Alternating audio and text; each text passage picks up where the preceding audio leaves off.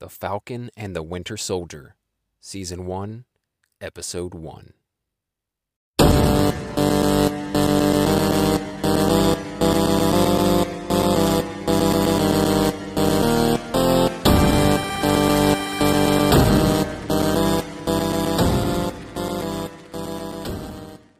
Welcome to Marvel Plus, the podcast devoted solely to the Disney Plus Marvel series.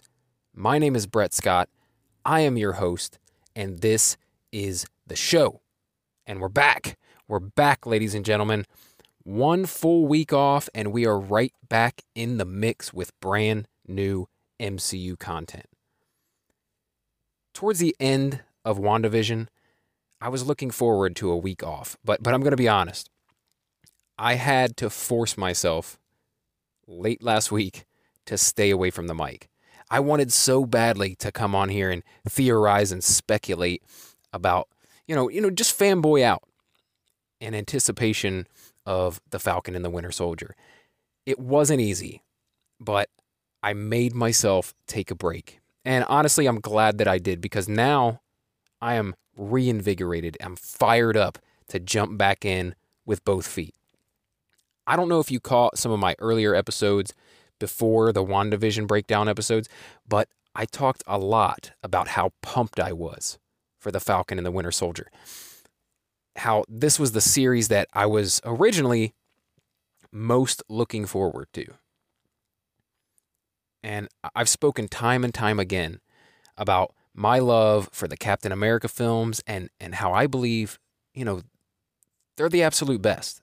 It's the best trilogy of the entire MCU. Y- you gotta love the Russo brothers. And here we are. You know, we're, we're finally here. The series has been unleashed. It is time.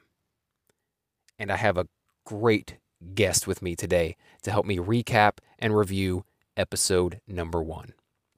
Today, my friends, I'm talking to Chris Phelps. Now, if you don't know Chris, let me tell you a little bit about him. Chris Phelps is one half of the podcast duo behind Comics in Motion, where he and his co host Dave break down movies based on movies and TV series based on comic books. And they also host the VHS Strikes Back, where they break down movies, you know, from the 70s, 80s, 90s, the VHS era. And then together they also have Chris and Dave's reality cast, where they talk about reality TV. So he has recently kind of fallen in love with the Captain America trilogy, and so I thought he'd be a great guest for this first episode. So let's not waste any more time. Chris Phelps, ladies and gentlemen. All right, Chris, welcome to the show, my friend. Thanks for being on. Oh, no problem, mate. I cannot wait to talk about this. It's uh, yeah, it's an honour to have us on, Brett, as well. Thank you, because I know you've listened to us for a while, and uh, it's it's just right that I come onto your show. So thanks for having me on, mate. I'm really looking forward to this.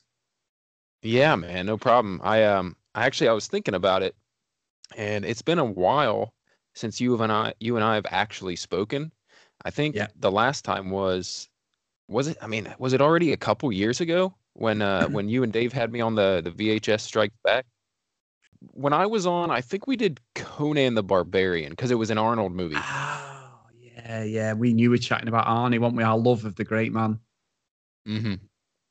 Yeah. So um, well, today we're going to be talking about the Falcon and the Winter Soldier, and um, I know that you kind of have more recently you know fallen in love with this Captain America series. I've heard you talk about it on the Comics in Motion podcast. How you know you just didn't really quite fall fall in love with it at first, but recently and going back over these comic book these comic book uh, based films, you've kind of realized how good the Captain America trilogy is. Yeah, hundred percent. I think for me, watching Endgame, and I know it all started with Tony Stark, the MCU, pretty much, give or take. You know, I know the Hulk movie's supposed to be within canon and stuff, that, you know, but they never really talk about that. But the Iron Man, it started and ended with him saying, I am Iron Man. But yeah, I mm-hmm. it was Dave who'd got me onto it, Brett. He just said to me, like, it's one of my favorite trilogies. And I'd watched them, but I'd never paid much attention. They were great, solid films. But over my shoulder now, Brett. He's becoming one of my favorite superheroes. Like Chris Evans' portrayal, I've got a, a Xbox uh, One controller holder, and it's Captain America with his shield holding my control pad up. I've got lights, Captain America now, and everything in my my man cave. So I just love the dynamic of it, and I think because it's it doesn't sway away far from the Avengers type things, but it's they all team up and these loads of action. This for me is is the Falcon Winter Soldier leading on from Captain America is exactly what I love in a show, a movie. It's just so good, and I love the story arc of Chris Evans. Yeah, I, I this is one of the series that I've most been looking forward to, just because I'm such a fan of the trilogy. I've talked about it on my podcast over and over about how I consider it the best trilogy of, of the entire MCU. Like as a whole, you can't beat it. The the other films, you know, they might have a really great one, and then the next one might be kind of a miss. But the Captain America films, I feel like all three of them are just fantastic. And that's I mean that's the Russo brothers, right? I mean, they just did so well writing and directing those films. Oh, without without a doubt, I totally agree. And I think maybe because it's more boots on the ground, the Captain America trilogy, and, and yeah, obviously yeah. there is su- superheroes, but it's all like that Daredevil type thing where it's on the ground fighting, realistic, more realistic than obviously say Thor. And I love the original Thor, Thor, you know, Thor Ragnarok's one of my favorites as well, but but totally mm-hmm. different ends of the MCU, and maybe that's why. And I think we can relate to World War II as well. You know that you know hearing that from my grandparents and things like that. It's like obviously I'm in the UK, but there was plenty of stories of my granddad going over to India and fighting over there, and just listening to the struggles they had. So I think it's nice you get that little bit of a plot with the Winter Soldier, especially because he, you know, he, in 90 years, he was basically a bad guy. So I think this, and I did like Wanda Brett. I really did. The first two episodes I struggled with. I thought this is, it's too long, this sort of bewitched, I Dream a Jeannie thing. But yeah. I thought that should have been one episode, and I'll, I'll always stand by that. But I do think the rest of the series was fantastic. But but this straight away is is by far my sort of wheelhouse, and and honestly, we're doing it, we're covering it over on the Comics in Motion. We've we've done a, a, review of it. So I was like, oh, doing two episodes of this this weekend, and it's made me watch it again before I came on today's show. So there's always a silver lining there, Brett.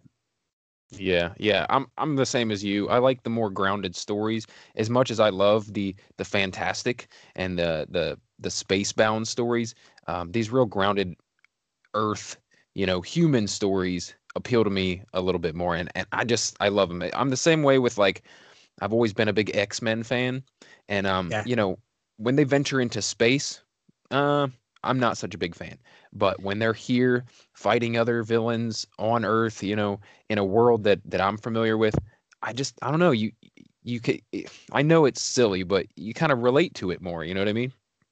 Yeah, of course you do. Of course you do. I mean, look, Wolverine's one of my favorites, without mm-hmm. a doubt. My, my favorite superhero, Superman. I know that's you know it, for me, he'll always be my favorite. Then you've got Batman, the Hulk, and then probably Wolverine. Them are top four. Superman ahead of all of them, but then them four definitely, and then followed by Spider Man. So I think you're right. That more grounded feel to it, and you're right. It just appeals to you more. It's more relatable. I think if you go, if you think too much of it, you'd be like, no, these characters are ridiculous the way they've got the powers. However, it's also thinking, well, the gamma rays turn Bruce Banner into the Hulk. You know, that could happen to somebody in real life. You know, I think I grew up right. thinking that sort of thing could happen. Uh, like Spider Man could get bitten by a super spider, you know, and, and he becomes a, a, human form of a spider. All stuff I grew up believing, Brett, you know, thinking, well, that could actually happen. So, yeah, I'm with you. I'm yeah, totally on board with that. Okay, so so what I what I'm going to do here is just kind of go through uh, a fairly long synopsis, but feel free to jump in anytime uh, because I will get rambling, and um, and then you know there's also some questions along the way, but yeah, let's hop in. All right, so we start off right at the beginning of this. Sam is ironing clothes, right? He's preparing to go somewhere. He puts the Captain America shield into a bag and we get that kind of voiceover. He's remembering the conversation with old man Cap from Endgame, right? And Captain's Captain America says, "How's it feel?" Sam says, "Like it's someone else's." And Cap says, "Well, it isn't." You know. So, uh, what what'd you make of that? The the immediate callback to Endgame.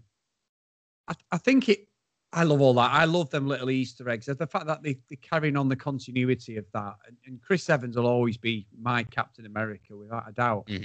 I like the fact yeah. that at the end of Endgame, when he gets past Shield by Old Man Cap and he's sat there talking, he's, he doesn't feel worthy then.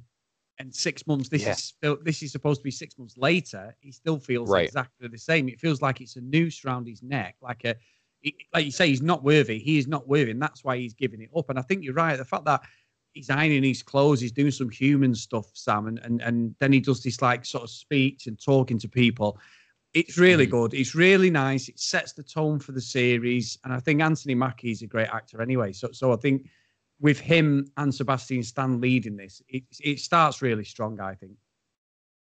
Yeah, yeah, I, I definitely think so. I like how immediately it kind of feels like one of the Captain America movies, right? Because in the very next scene we get after he's ironing these clothes, it jumps right to Sam is being briefed in a in a jet, right? Yeah. On his way to a mission, right? He he's a uh, he's supposed to engage this group called the LAF. They're they're targeting this U.S. military liaison, and you know Sam Sam's job is to intercept the LAF before they can hijack this plane.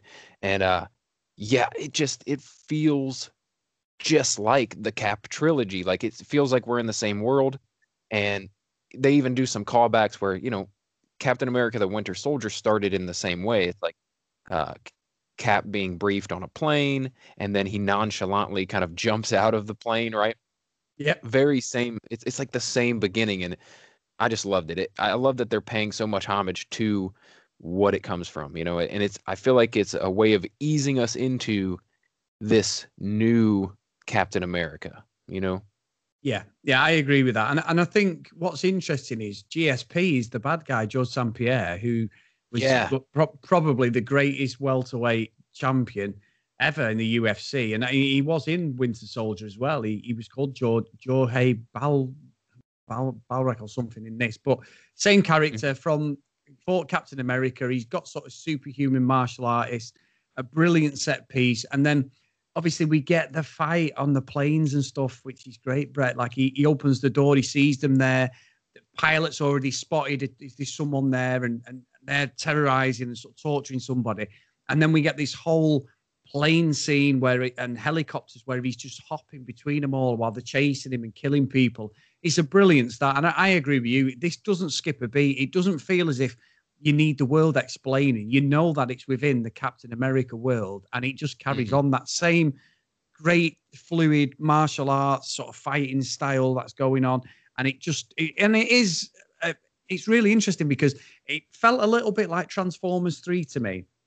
Where they were coming down okay. in squirrel suits and that, you know, at the end of, in Transformers Three, there's one scene where they have to infiltrate. I think it's Chicago because the Decepticons have got this the city on mm-hmm. lockdown, and they come yeah. in. You know Tyrese and stuff, and they come in and do. And I'd never seen that before in a film. And I'm not saying that they're trying to pay homage to it because Transformers Three wasn't exactly a great movie as such. But yeah, yeah. Um, I, would never seen so seeing that and then seeing how they do it, and they do it better in this. Obviously, the, the fighting is brilliant. So yeah, it starts great, and obviously Sam's got the whole thing worrying about the Libyan border. You know, he's got Juan Torres who's telling him, you know, you can't go any further. And just as he's going to go over the border and they can't get him, he captures, you know, the soldier sort of thing. It, Well, rescues the soldier. Sorry, but yeah, really, really good the fact that they use George St. Pierre again, and they just it they seamlessly kind of made this eh, very derivative of the Winter Soldier movie. And even though we're dealing with different characters at this point, um, it it it it, felt so much like that film at the beginning. Um, it, it's definitely trying to I don't know. It, it's trying to make sure that we know, hey, we are in the the Captain America universe. Uh, we know Chris Evans isn't here. Um, and Tony Stark's not going to be showing up, but this is the same world. And you're right, man. I thought that, that the action in the beginning of this was fantastic. I don't know, just just this whole beginning. It was so action packed. We immediately, you know, he takes care of the bad guys, and now we're kind of wrapping things up. They're they're having this uh, what do you call like an after action little meeting at a little cafe there, and we get the introduction to Torres, and it seems like Torres is going to be a, a pretty prominent character in this series.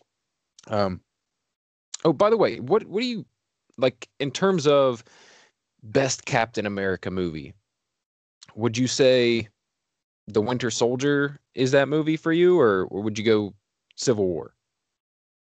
I would probably say Winter Soldier because Civil War is pretty much the Avengers bar Thor and the Hulk. You know, it's a great movie. Basically. We get the introduction of Spider Man. It's a great movie. I love it. Me, me and Dave were talking about this. We are going to have to review it. We haven't done it yet on the Comics in Motion.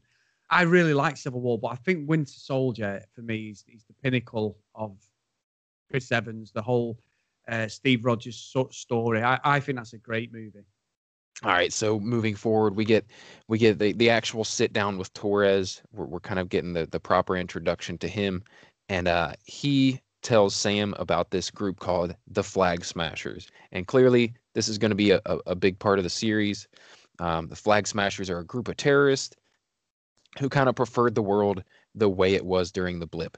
They're they're fundamentalists, right? At it's fundal, fundamentalism at its finest, and this is kind of a trope for terrorists in general, right? You know, trying to make the world the way it used to be. We get the introduction to the flag smashers, and then um, as soon as they're kind of described, then we're we're back in Washington. Sam is making his his beautiful public speech that you talked about earlier, and he's decided not to take up the mantle. You know, he as you said, he he feels unworthy still. This is what six months later, and he still doesn't feel like he's he's really right for taking up this mantle. He gives the shield to the Captain America Museum, and then we get a surprise Rhodey appearance. I wasn't expecting to see uh, Don Cheadle show up, but there he is, right? And him and him and Sam have this little heart to heart, and he kind of asks Sam, you know, they put it right out there. Why why isn't he taking up the mantle? And uh, you know, he goes he goes back to that uh that conversation he had with Captain America where he said it, it doesn't feel like it's his, you know, it feels like it belongs to someone else. So still feeling really unworthy. And I feel like this whole conversation here, it's kind of one of those meta things. It's kind of like referring to itself, referring to the audience. And I kind of feel like it's a it's a little commentary, right? Uh, to the audience watching this show. It's like validating that feeling of not, being unsure of, of the changing of the guard, right? Like, you know, people are so used to having Chris Evans and Steve Rogers as Captain America. And I think I feel like the creators of the show are kind of trying to say like we get it. We're we're there with you. These are big shoes to fill and we we feel the same way you do you know kind of easing us into this whole transition what do you think no i think you're right because they're going to have to sell it to everybody over so many films aren't they you know i don't think necessarily we might do at the end of this but i don't necessarily think by the end of this six part run that it's going to be he will be convinced that he's captain america i think that's going to grow organically over some of the movies down the line when you know he comes into it, the Falcon, and he is Captain America. I think that's just going to keep growing, and and that'd be better for him as a character for for Anthony Mackie as well because he's going to be at the forefront of the, the next phase of the MCU, and that's what I'm really excited about how they're going to do this. I really am, and and I, I think you're right. The, the, stuff with Don Cheadle, I wasn't expecting Rhodey to be in it at all. Obviously, we know Tony's not alive at this point. He, you know, he died at the end of Endgame. Rhodey was his friend, but he still works for the government like Sam does. They're both together. I think what I like about this as well, Brett, is, is like we actually get some proper flesh on Sam's character, on on his personality, his family life. You know, we get some real meat on there about like who he is, where he's from, um, mm-hmm. some of the po- family politics we get onto later. I think I like that a lot because Sam in Winter Soldier, yeah, he was great. He meets Steve, you get the on the on the left thing and all that, and, and which is brilliant. Uh, but he's always like Steve's right hand man in it, or left hand man, as you say, on the left. Uh, but but but this is really really good for him and his character for the audience to understand who he is. He isn't just a superhero, but sort of backup to the main players. Now that Captain America and Iron Man are out of the game, two, three more have got to step into their shoes because they were like the forefront of like fighting Thanos and everything. Yeah, you're right. As much as he's been in the films. I mean, we've seen Falcon in a ton of films already, but we don't really know who he is. Like you're right. We've just seen that surface level version of him, right? He's just he's just Captain America's friend. He's just um, a military veteran, but we we had never met his family. We had never uh, found out much about his personality, other than you know he's he likes to drop quips and and and make jokes, crack jokes.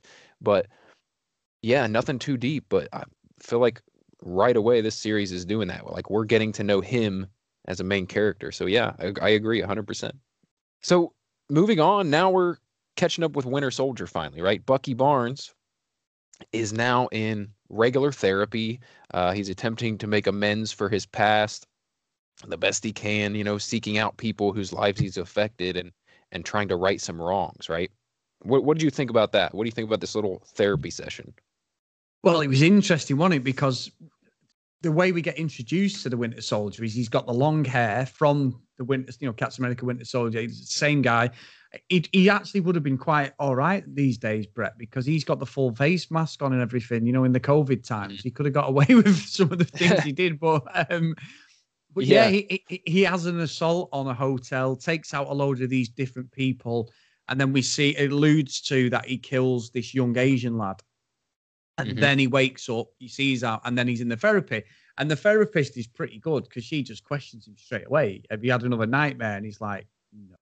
She went, Don't lie. You know, and she gives him, and she's obviously an ex soldier. And, and that dialogue with the psychiatrist and therapist he's brilliant. Like it, you get a bit of Sebastian Stan, he gets a bit of humour in there as well. He's cracking a couple of jokes, even though it's serious. Mm-hmm. And we find out that he's got a list and he's trying to make amends into and, and sort of he is a, a, a he has a like three stage program that he's got to try and follow or three rules he's got to follow. And he's not really allowed to hurt anyone. And and I'd like the way it introduces him because he it's difficult, I think, in a lot of these movies, Brett. He's he's done some really bad things, and it's very rare that someone who's done bad things. I know we haven't seen a lot of him because it's a lot off camera a lot, and it was mainly in Winter Soldier. But he's had 90 years of just being horrible to people and killing people, being an assassin. And it's a bit yeah. like what happened with Ben Solo in in um, Rise of Skywalker. You know, everyone wanted that redemption for him, but he gets mm-hmm. it. Spoilers, and then he gets taken out the game straight away because you can't really.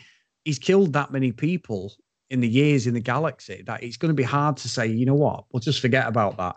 You know, so it's there's always going to be a story arc with him. So I'm interested how they build on Bucky Barnes and how they justify the stuff he's done, even if he is making amends. So, so I think that sways for me that he probably won't be Captain America, but I'm, i like him as a character. I like Sebastian Stan as an actor as well. He's great.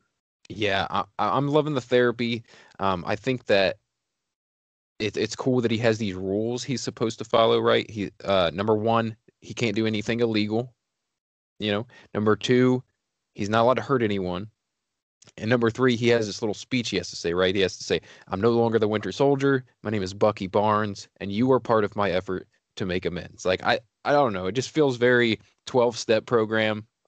I found it pretty funny. yeah. Yeah, um, and, and, and right away we see that he's not quite. I mean, he's not he's not necessarily breaking the rules, but he's definitely bending them, right? He's yeah. having a little bit of fun with this thing.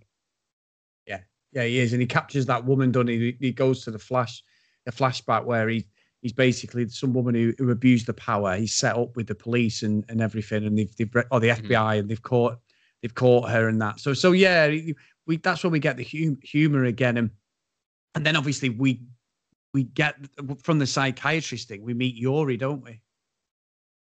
Yeah, yeah. So right after that, he's out to lunch with this older Asian gentleman uh, named Yori, and we very quickly, you know, because because Steve kind of has these little like, the guy talks about his son who has been murdered, and so we we put it together that, you know, uh, Bucky, back when he was Winter Soldier, killed this guy's son, and that's what we saw in the nightmare earlier now we're like, so what is he doing here? I mean, I guess he's this is him trying to make amends somehow, but doesn't really know how to handle it. Yeah, I, I think I think you know what though, actually, Brett, I missed the, the connection with Yori and Bucky. I didn't even think when we first got introduced and he was having the argument with Unique down the um, alleyway about the rubbish, all the garbage in, in the bins and stuff because he was so old and he looked like late 80s, maybe even 90 Yori. I thought, is it somebody that Bucky and Steve had rescued in like one of the wars? You know, like after obviously we wouldn't. Oh. Steve died. You know, Steve got frozen. At first, I thought he was Bucky. There was going to be some flashback, and it was going to be a, a bit like um what happened in you know the Wolverine when he goes to Japan and he rescues that yes. guy, doesn't he, in uh, Vietnam, doesn't he? The, the guy who wants forever life and all that. And he, he, rescues the young soldier and they become friends and he, he grows past him. And that's what I thought he was at first. And it was only when he went on the date, Because Yuri sets him up and then he came to his, his apartment. I'd missed that. I was like, oh, hang on a minute. It's that's who it is. So that so it took me a while to be fair to cotton on because I kept thinking this was a young kid he'd rescued years ago. Oh well, yeah, yeah. I kind of I don't know if they showed it directly, but I feel like I picked up on that like right away because the old man is talking about his son mm. when they're sitting in the bar. Um, he's talking about his son who died, and so yeah, I think I put it together a little quicker, but but yeah, that's what we're dealing with. He has murdered this guy's son, and for no reason, apparently, right? His son was just a, a, a witness, an innocent bystander who that you know the Winter Soldier couldn't allow to live, you know, to tell anyone else that he saw him there. So yeah. it's great. I, am loving what they're doing with the the Winter Soldier character, uh, with Bucky Barnes, really, and and how they're showing, you know, how he's dealing with. Like he's kind of you remember how Captain America w- was when he first arrived uh, in in the new world, right? When when he he'd been frozen for 90 years, and now he's dealing with what the world is like now. Well, we're dealing with that now with the, the Winter Soldiers having that same experience because he's just now kind of, um, you know, just coming to terms with the fact that he hasn't had a life. He, he's it's a brand new modern age. He hasn't had any kind of life since the 40s, and he's trying to adjust to it. I just think it's great moving on from that, uh, we go back to Sam, and we learn that he has a sister. Uh, he's from Louisiana, and we get to meet his sister, some of his family, and I gotta say, man, these actors, there's this is seriously believable family dynamic going on, right? Brother and sister relationship, uh, the way they go back and forth, the banter, how they argue, you know, it's great. It it feels legit that these actors are doing a wonderful job. Yeah, and I, will vouch for that. I'm sure you will, Brett. I've got five sisters and three brothers, so um, this sort of connection and the way what I liked about it is because it's as I said before, it's giving Sam's a proper personality. He's not just this soldier. He, he is a normal guy, and when he's at the fishing bay and he's talking to his sister and, and she's sort of running this whole fishing trawler business that mum and dad did, he's he's like, this is half my stuff. And she's like, well, no, uh, uh we're going to sell it. And he's like, no, no, no, we're going to make a success. And and and you're right, the, the acting is brilliant because it's convincing because these are realistic stories that you would have for your family when someone passes away. This is the sort of thing that happens, doesn't it? Because if they've got a few kids, everything gets split and whatever decide, you know, attorney power and all that stuff. So so I found that really, I found this probably one of the best bits of the, the episode because it gives some proper understanding of of Sam, his family, and the dynamics. You met his nephews. He mentions that earlier that he, his nephews were babies before he disappeared for five years. Now the young men. Then his sister, and, and I must admit, Brett, one of the best bits, this whole thing with his sister is when he goes to the bank. The bank manager just plays an absolute mm. idiot really well, mm-hmm. you know, really well. And and and obviously Sammy's trying to get them this loan off the back of his name. And it's really interesting. Right. Yeah, yeah, and I thought it was great how, you know, the the banker. Um, he's he's happy as hell to be sitting here talking to to the Falcon. Um, but yeah, the the Falcon name does nothing in terms of getting a loan. Like when you don't have a, a work history to speak of for the past five years, and you don't have any credit build up, uh, you still can't get a loan. Doesn't matter if you were an Avenger or not. Yeah, I thought that was hilarious. It, it was good, and then he wants a picture with him, and he's like, "No, like, get out of it," sort of thing. That was interesting one of the lines was good was one of them where the bank manager says what we all think about superheroes. We know Tony Stark is a you know he's a billionaire and everything, but or he was at this time. Obviously, he's not alive. But it's, it's when they say like how, how do you make money and it, and you know all you get off Sam is oh it's just off people's goodwill and stuff. You know they they sort of Right. Everyone wants to know what sort of money do the superheroes make, you know, and this was great because it's like you just said, he saved the world from Thanos and his army and just destroying planet Earth, but he can't get a loan. you know, it's really mad. Yeah, yeah, I thought that was great, and and it kind of alludes to the fact too that we're in a different world now too, because clearly the Avengers were were kind of funded by Tony Stark as well, you know, and um, Yeah. you know now without Tony, now without uh, the rest of the Avengers, we're kind of left with like, well, how do we how do we do this? How do we make a living? Like we're back to we're dealing with real life problems in this series, like and, and as you and I talked about earlier, it's like.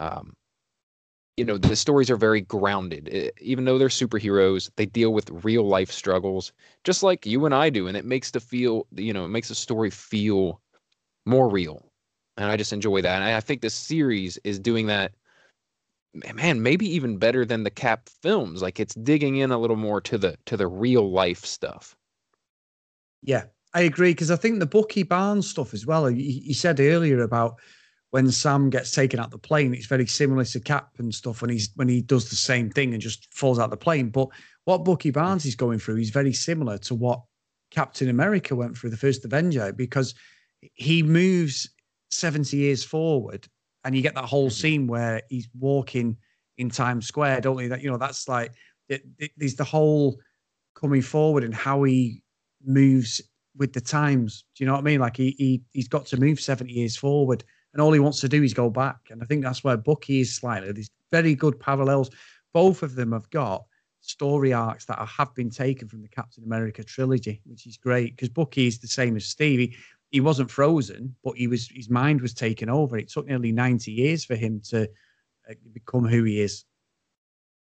Yeah, I think I, I think the series is doing a really good job at giving us some of the old and some of the new, right? So they're doing all those callbacks, like you said. Like we've got uh, we've got Bucky dealing with the same problems that Steve dealt with, uh, and then we've got um, this idea of of Sam is is kind of taking over as Captain America, but not quite ready to do it. You know, it's a lot to live up to.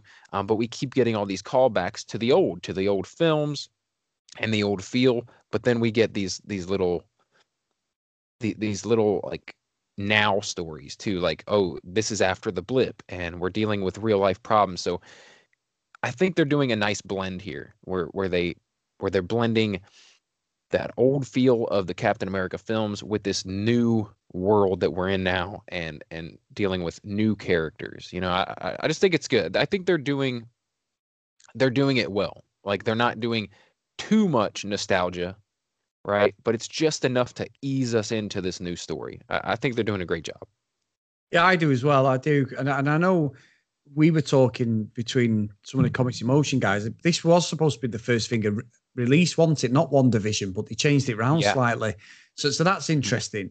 But but I do think I think you're right. I think I think it's laying the marker down. This rest of this series, this is brilliant. This first episode, but the rest of this series, if it carries on in this vein, it could go down as one of the best series ever. You know, like on Disney or any superhero. I Oh, love. yeah. I always say it. Daredevil series one and three fantastic. Mhm. The Mandalorian, great series. This could be up there with them both. Oh yeah, I agree. This it it's starting off um, really well. I mean, it's it's definitely on the path to be something great. Couldn't agree more. Um, but but jumping back into the story, we've kind of gotten off here a little bit. But we we check in with Torres finally, and uh, he's kind of embedded himself undercover with these flag smashers, right? And they're they're Yeah. in Switzerland. They're causing chaos, um, and one of the members kind of I don't know. They they start a riot. They're they're causing some distraction so that the leader of these flag smashers can. I- guess he robbed a bank. Is that what it was? He walks out with these big bags. I Think so, yeah. I'm, assuming is cash. Um, and Torres tries to arrest him right there on the spot, and he quickly gets the hell beat out of him. Right in in Yeah. superhuman fashion. Right. It- this guy seems Yeah. way stronger than a normal man. Like there's definitely some super strength going on here. Yeah, he's got he's got the Winter Soldier vibe about him, and he, you know, the Bucky Barnes. Mm-hmm. Now, Dave actually said something, Brett, which was quite interesting, but I don't want to jump the gun with the story, but something to do with when we get introduced to a new character at the end, saying it's not the same person, is it? This guy who attacks Torres, is it not the same guy at the end of the Yeah. episode? Yeah, I don't know. I don't know. I yeah, I've heard some people say say that that it could be the same person. Um, it's a, it's an interesting thing. I, I don't know. Yeah. I don't know.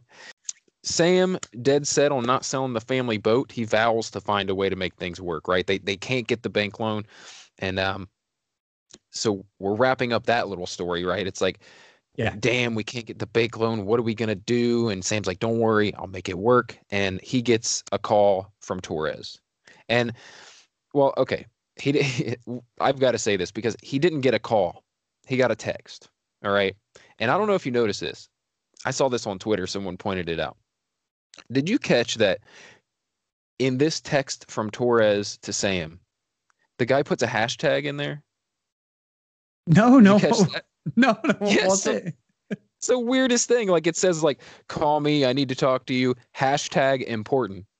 Like, have you ever in your life No, seen someone use a hashtag in a text? Like, eh, no, like what is never, that? never. That's ridiculous. So yeah, hashtag important.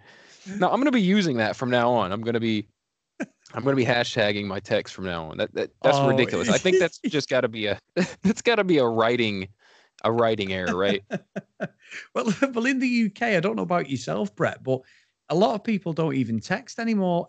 In the UK, I would say 90% of people communicate through WhatsApp. Do do you do the same in America? Uh no. I do know that it, it is popular here. I know that, but It's huge. no, WhatsApp, I mean I personally yeah. don't.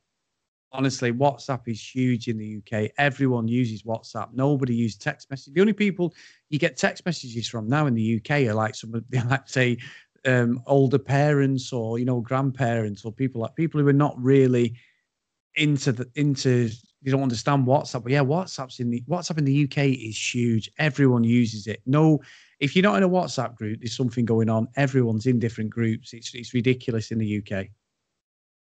Yeah, I'm feeling um I'm feeling a little attacked here, Chris, because I, I think I'm one of those old people.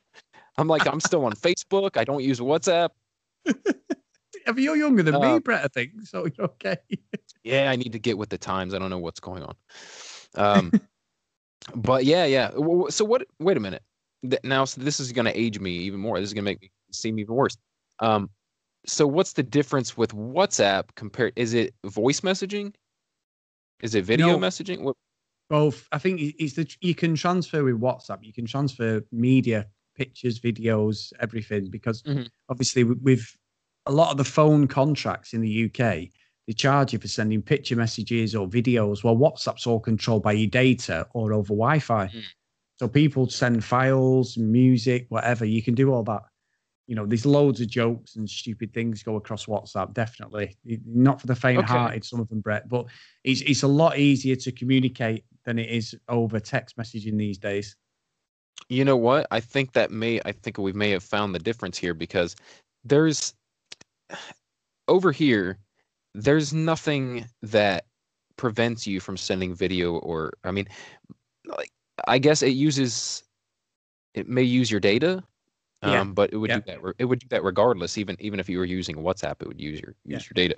But I think, um, as you were saying, like there's a you get kind of charged for sending messages and pictures and whatnot Yeah, um, where that's not a thing here. Like I could send as many messages and pictures as I want. It doesn't charge me. right. So maybe that's, yeah, maybe that's the thing. Maybe that's why the people there have kind of moved over to WhatsApp because it's, yeah, it's cheaper to do so, right? Yeah, and, and you can do like Skype. You can do video calls and conference calls. So, so you can have like you, I have a groups of work and that. So we might have four or five people in there. We all love football, you know, soccer. And on mm-hmm. a Saturday afternoon, when all of the soccer's most of it's on on a Saturday, we're all there abusing each other and giving each other stick because people support different football teams, you know. So it, that, that's a great interaction because a text is usually a one-to-one thing, whereas in WhatsApp you can have ten people in a group or more. You know, you can have as many people as you want in these groups. So it's a really good way. of My family does it. These um, say I'm the oldest of nine brothers and sisters. So all us lot, are in there. My wife's in there, my daughter, everything. So we've got about 15 people in these groups. It's great. It's a great mm-hmm. way to communicate with the family. So yeah, I think that's a good way. Well, that's cool. Okay, so so it's it's it's more of um it's more of a community thing. I, I get yeah. it. Yeah. That's pretty cool. That's pretty cool. And that's so now I'm gonna have to get with the times and, and check out WhatsApp, see what it's all about. We'll have to. I'll have to uh, get you in one of our groups, definitely. For sure. All right, so let's see. He he after the hashtag, uh, he he fills in Sam about the flag smashers. Right, he sends us video of it, and Sam comments on how strong the guy looks. You know, just like we were saying, he looks incredibly strong. This guy who beat up Torres. And did you catch this? Uh, Torres, like, you know, Sam's looking at this guy's like, man, he seems he seems awfully strong. And then Torres starts to ask him a question. He says, uh, hey, you don't think he could be a and then Sam cuts him off and kind of ends the conversation. What do you think he was going to say there? He was going to say mm. super soldier?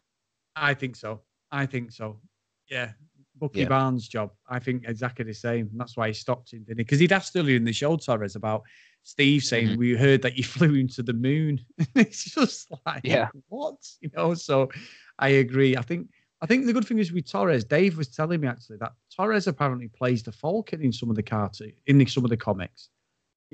Sam becomes Captain America and he becomes the Falcon Juan Torres. So I, I, didn't even know that. So he said he may never do it in this series, but it's the fact that the mm. Easter egg nodding to the, the original material, which is great. Look, Dave is always coming through with that deep cuts comic book knowledge. Like he knows a lot more than I do when it comes to the source material. Like he's schooling me all the time on stuff. So you got a great co-host over there for a for a comics, you know, comics and media podcast because yeah. Dave he really knows his stuff. Um, I didn't know that at all, but it makes sense, and I feel like they could, if they wanted to transition, and make Falcon become Cap, and then have Torres take over the Falcon mantle. That mantle that would work pretty well. Yeah, yeah, it would. To be fair, and and I think you're right. The flag smasher stuff's great because this is going to be something that runs through the series. I think as we go on into it, we're going to have to find out who these are. There's got to be a big showdown with the bad guys, definitely. Now we get the big reveal at the end, right? Where it turns out that the shield that Sam donated to the museum, well, it's no longer at the museum. It's it's been given to a brand new Captain America who's he's like they bring him out on TV. It's this big moment, and um, I know just from hearing others talk about it that this is supposed to be U.S. agent, right? Yeah. Now, and I, I don't know, as you were asking earlier, I don't know, is this the same guy uh, that is leading the Flag Smashers? Is it the same man?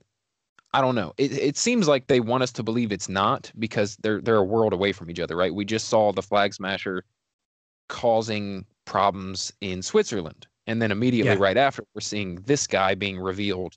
Um, I guess probably in Washington D.C. So they're at least wanting us to believe it's not the same person, but who knows? It, it could definitely be the same person. Now, I assume that this is U.S. agent. I don't know if they're the same guy, but one thing I do know, and tell me if you agree, this guy, when they bring him out in the Captain America costume, does he not have the most punchable face you've ever seen? yes. He he uh, yeah, he is. He, but when he comes out, it's like when you've ordered something off Amazon and when it actually arrives, the picture's nothing, nothing, nothing like it. Because I, I, I, kept looking at his jawline and his face thinking, I know that guy. And he, he was mm. in Goon, the second Goon one with Sean, um, called Sean Patrick Scott, is it? You know, Stifler of uh, mm-hmm. American yeah, yeah. Pie. And it's, he's Wyatt yeah, Russell, isn't it? It's Kurt Russell's son, Goldie Hawn's son that's who's playing him. It's John Walker's the character he's playing. He's super, like you say, super patriot, U.S. agent. So, so uh, what a completely different guy. You know, Chris Evans has got that model looks, and then they pick this guy who you just want to hit with a baseball bat. It's a very strange casting, but I think yeah. on purpose as well. A really, really good casting. I think he's going to be horrible. Yeah, and I think, like I said, I think he's going to do probably a great job. I mean, I, I don't know much of his previous acting or anything like that, but they're not going to pick someone who's lousy. Um, I'm sure this guy's going to make a great antagonist. I mean, we're assuming he's probably an antagonist. I know that in the source material, Um, he's a little bit of both. Sometimes he's kind of a good guy, and sometimes he's not so good. Um, but man, he just looks he just looks really off in that Captain America costume. Like his face doesn't fit it at all. It looks um, you know what it looks like. I think you said um, it, it's like when you order something on Amazon and it comes in a very different, a very different look. Um, I would say it's kind of like you know how you have mainstream um, brand action figures. Yeah. But then sometimes you go to um, a dollar store.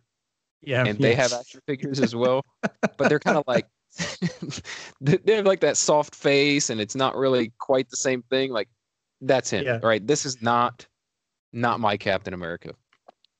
it's very good that Brett. It's like you'd see an incredible Hulk figure in these dollar pound shops, and it, it he's called mm-hmm. like the Incredible Bulk or something. You know, he's just yeah, like re- yeah.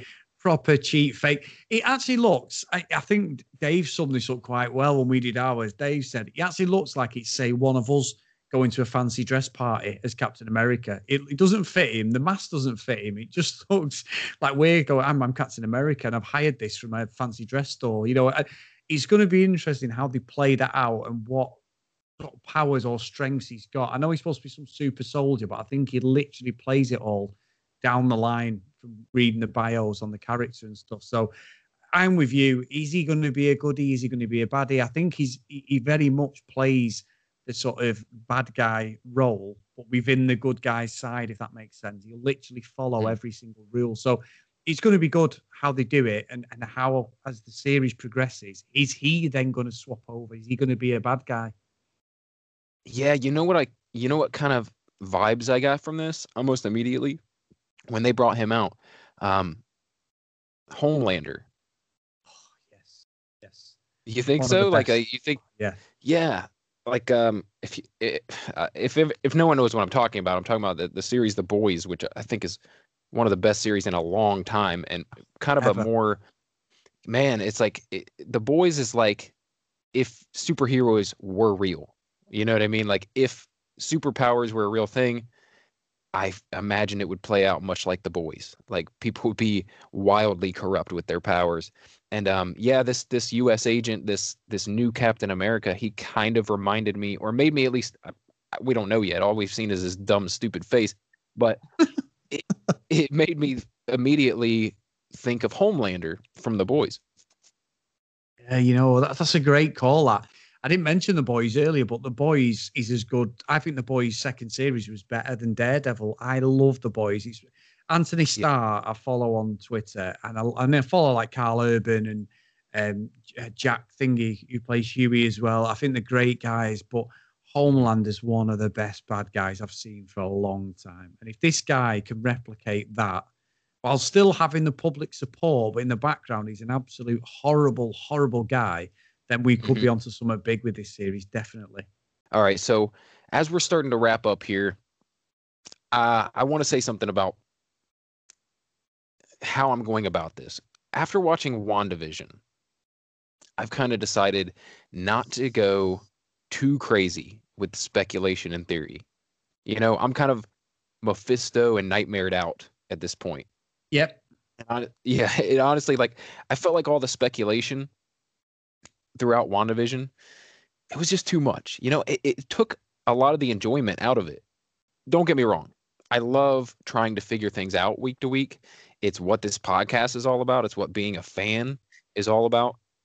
But I do kind of feel like that final episode of WandaVision, as good as it was, kind of it would have been even better if I hadn't put so many wild expectations of it, you know, going into it. You know, it's like when none of the fan theories paid off, I felt a little bit let down.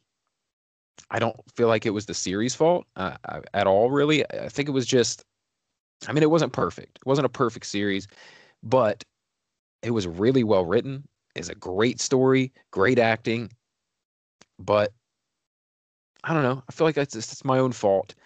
I kind of built up too much and expected all these wild things. I, I expected a Magneto maybe to show up or Mephisto to be a villain or, you know, I expected a bit too much and I let myself down at the end of that series. So I've kind of decided I'm going to try and ignore or dismiss most of those like grandiose theories when it comes to the Falcon and the Winter Soldier and going forward really cuz when people come at me and say like oh this X-Men character is going to show up in Falcon and the Winter Soldier like I kind of got to ignore that for my own sanity. Like what do you think? Did you run into that at all with WandaVision? I'll tell you why I'm quite lucky, Johnny. Similar, but also I don't read comics, do I? I'm not a comic book reader. I haven't read them for years. I'll read them when we're going to do a review and I enjoy them. But if I have spare time, like Dave will, he'll play a bit of the PlayStation and stuff, but he will read. He'll read a lot of graphic novels, comics. I don't. I have, mm-hmm. I've, I've got a few in my house and a few that I've enjoyed going through and everything. But my other hobby, more than anything, is computer games. So video games. So I am like every, you know, I've got the PS5, I've got the Xbox Series X. That is my wheelhouse. Like I literally game all the time. When I've got half an hour to an hour, I will be gaming. So I have not got the baggage that everyone else has got. So when everyone was saying like Mephisto, like you just said, and all this, I, all I'm looking for is a Luke Skywalker cameo, like you know, a bit of a, I don't know. They were all saying it was going to be Magneto, you know, Ian McStream McKellen. It was going to be Michael Fassbender, you know, people like that. Great. I, I, we we speculated on it. I was like, oh, great, great. But I don't know anything about any of the comic book stuff. So, to, for me, I'm just like you. I just take it episode by episode. I did get caught up a little bit in Wanda because I did feel a little bit shortchanged at the start. But then as it went on, I really enjoyed it. I do think the last episode, and I know COVID played a big part in it. The last episode was great, but I don't necessarily think it it's finished the story as such. I know mm-hmm. they finished it, but I never felt complete, even though I enjoyed the series. So, so with this, I don't know.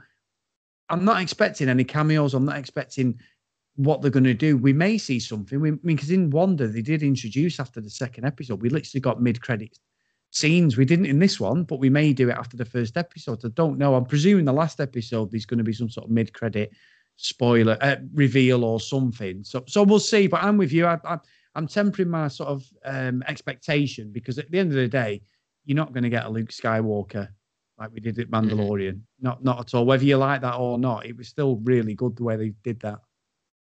Going into this, I mean, months back, like way before we even got WandaVision, people were saying, "Oh, Falcon and the Winter Soldier. Well, it deals with the Super Soldier Serum, so it it could lead to Wolverine being introduced." Like you know, it things like that that yeah. really would get my hopes up. Um, but I've really gotta, I gotta not buy too much into that, or else I'm gonna ruin it for myself. You know, I'm just, I'm gonna be happy. yeah, I'm gonna be happy to just be a fan of this show because so far it's really good, and I don't want to put too much on its shoulders like I did with WandaVision. Yeah, yeah, I think you're right. I think you got to take every episode as it comes. Mm-hmm.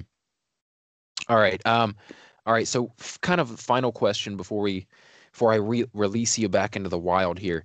Um, do you think uh, I, you kind of alluded to this earlier, but do you think Sam eventually does take up the mantle in this series, or do you think it'll end before that happens? You know, or will he ever? Maybe maybe maybe he'll never. Uh, maybe he'll just stay the Falcon. But I don't know. What do you think? I, I think what, what I'd said earlier, I'll stick to is I think he's he's unwillingly going to become a version of Captain America. Maybe maybe because this John Walker Captain America they've just introduced is so bad.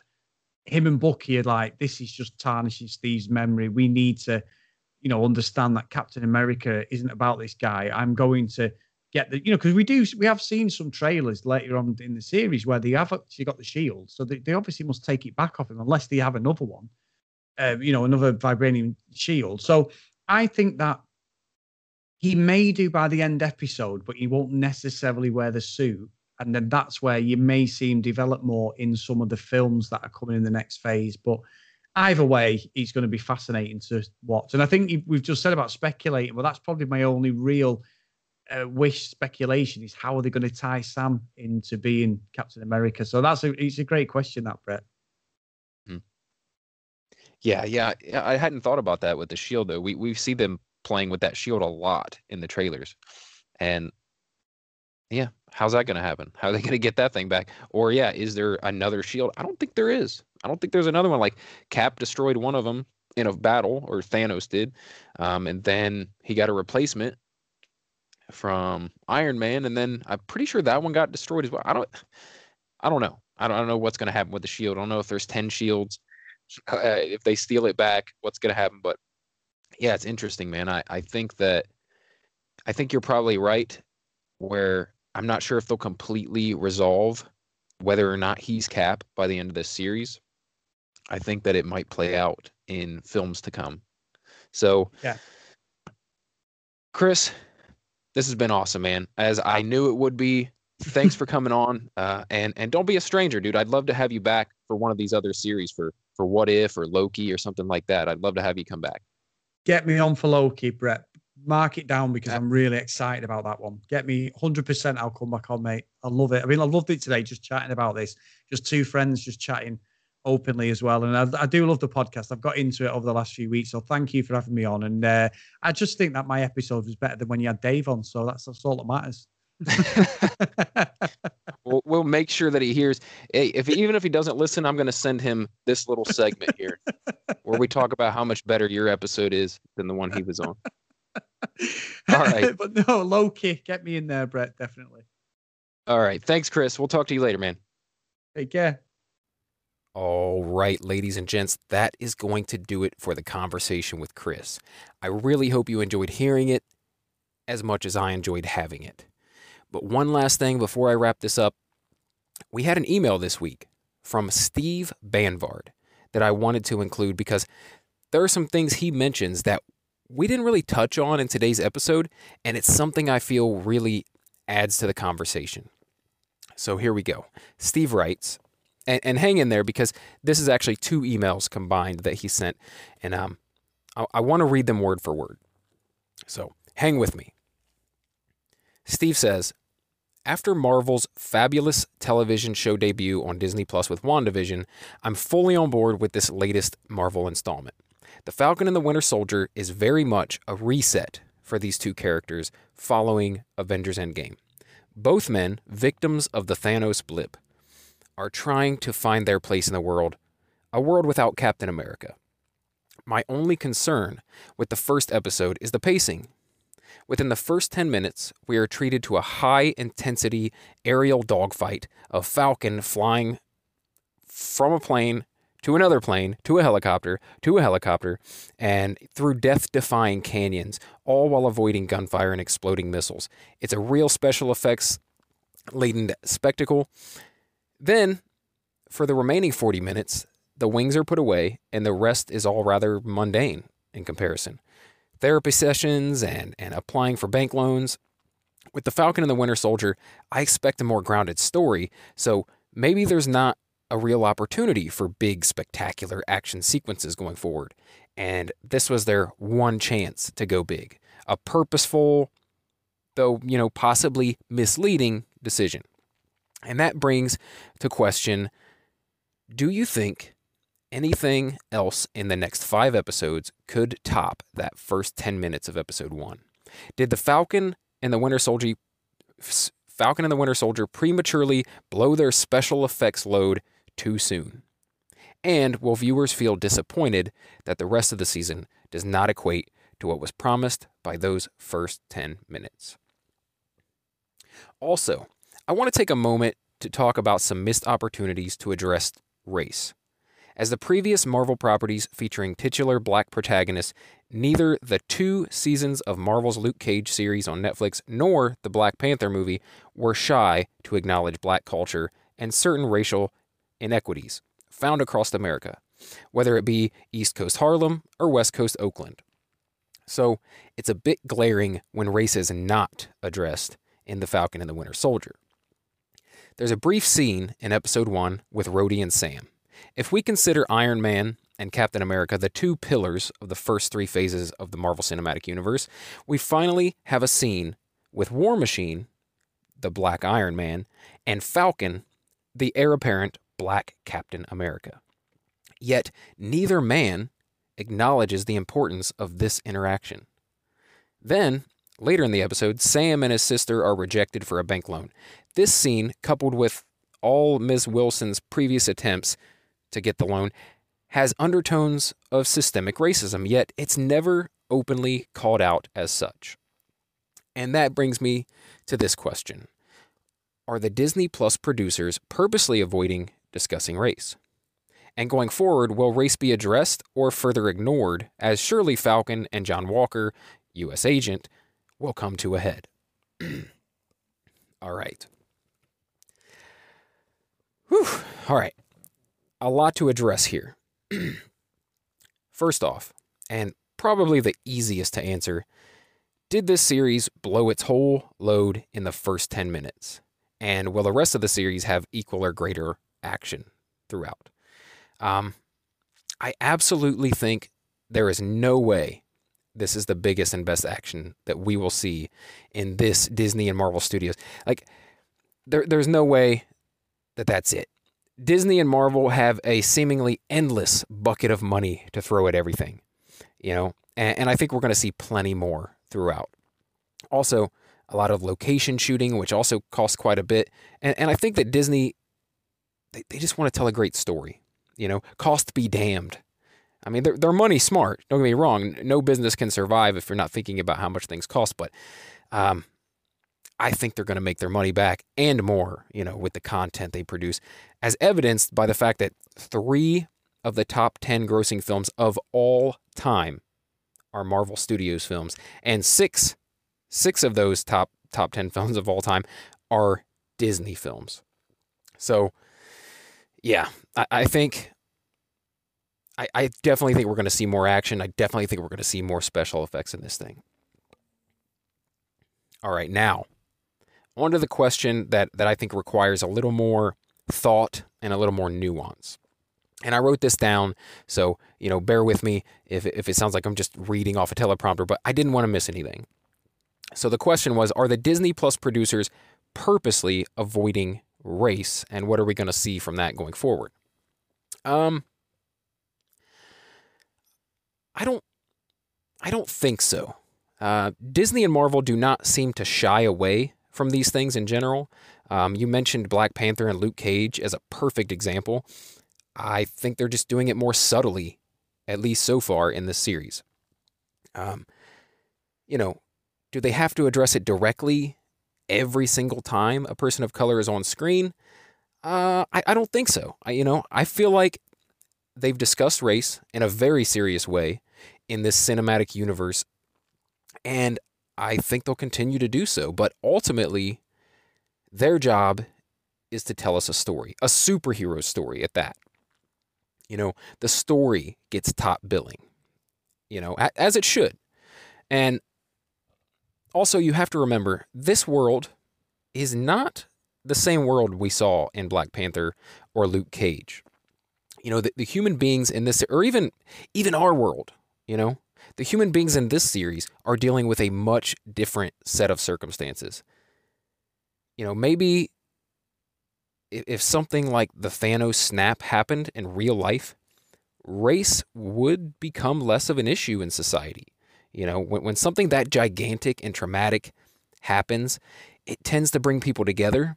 And, and you can imagine that the human race might, maybe, just maybe, put aside such petty differences as race and ethnicity in a post Thanos snap world. So, you know, that's another possibility. Uh, maybe this world is faced with different kinds of problems now, you know, after the blip uh, that we've never even considered. And, you know, the ridiculous problem that we have in our world now, in our real world, like, you know, judging people on the color of their skin, maybe it's a thing of the past in this world.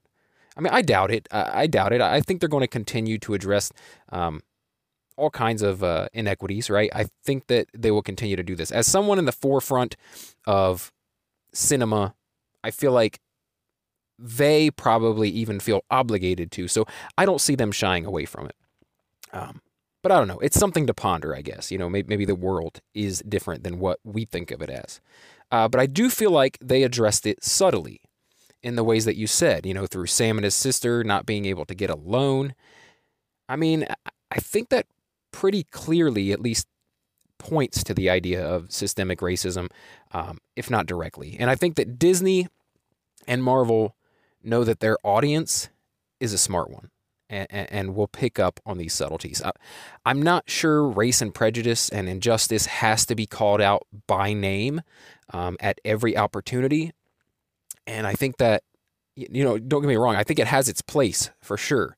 Uh, but I also think weaving it into the story subtly works well, really well, when your main goal is to tell this superhero story. I don't know. I, I honestly, I really liked the way they did it. Uh, I liked that it was there, but that you didn't have to pull away from the story to address it. You know, they, they don't have to stop telling you this story to stop and, and make a point and then get back to the story. You know, it's clever writing and it's great storytelling. You know, um, Steve's email was quite impressive to me. I mean, he's he has a way with words for sure, and he has some great insights. And I think I'm going to reach out to Steve and see if he wants to come on as a guest host because he clearly, clearly loves the MCU, and he obviously has has plenty of fresh insight. So yeah, like why not? You know, let's get him on here. I've talked before about how you don't have to have any special credentials to come on this show. Like just come on and nerd out with me about the MCU. it's a good time. So, you know, if you're interested, reach out and maybe you can come on here too with me. So, um, Steve, that's an open invitation, my friend. Um, I hope that you will come on in a future episode. All right. Thank you, Steve, for the email. I really appreciate it, and it was a great addition to the conversation. And if anyone else has anything at all to add to the conversation, you know, questions, comments, concerns, complaints, maybe you have complaints about the podcast, please get in touch. You can email the show at marvelpluspodcast at gmail.com or you can hit me up on Twitter or Instagram at Real Brett Scott. Uh, if you enjoyed today's episode and haven't already, please favorite or follow the podcast so you can get the new episodes every Monday when they when they first release. As always, if you want to help the show grow and reach a larger audience, the best thing you can do is tell a friend. You know, share the episodes on social media. Also, if you want to drop a five star review over on iTunes or Apple Podcasts, that goes a long way as well. Uh, we've got a few reviews over there so far, and I really appreciate the people you know who took the time to rate the show. Uh, so hopefully we can get some more going. I know that there are a million Marvel podcasts out there, so I really appreciate you checking this one out and giving it a go. And hopefully you'll stick around for more. Once again, my name is Brett Scott, and this has been Marvel Plus.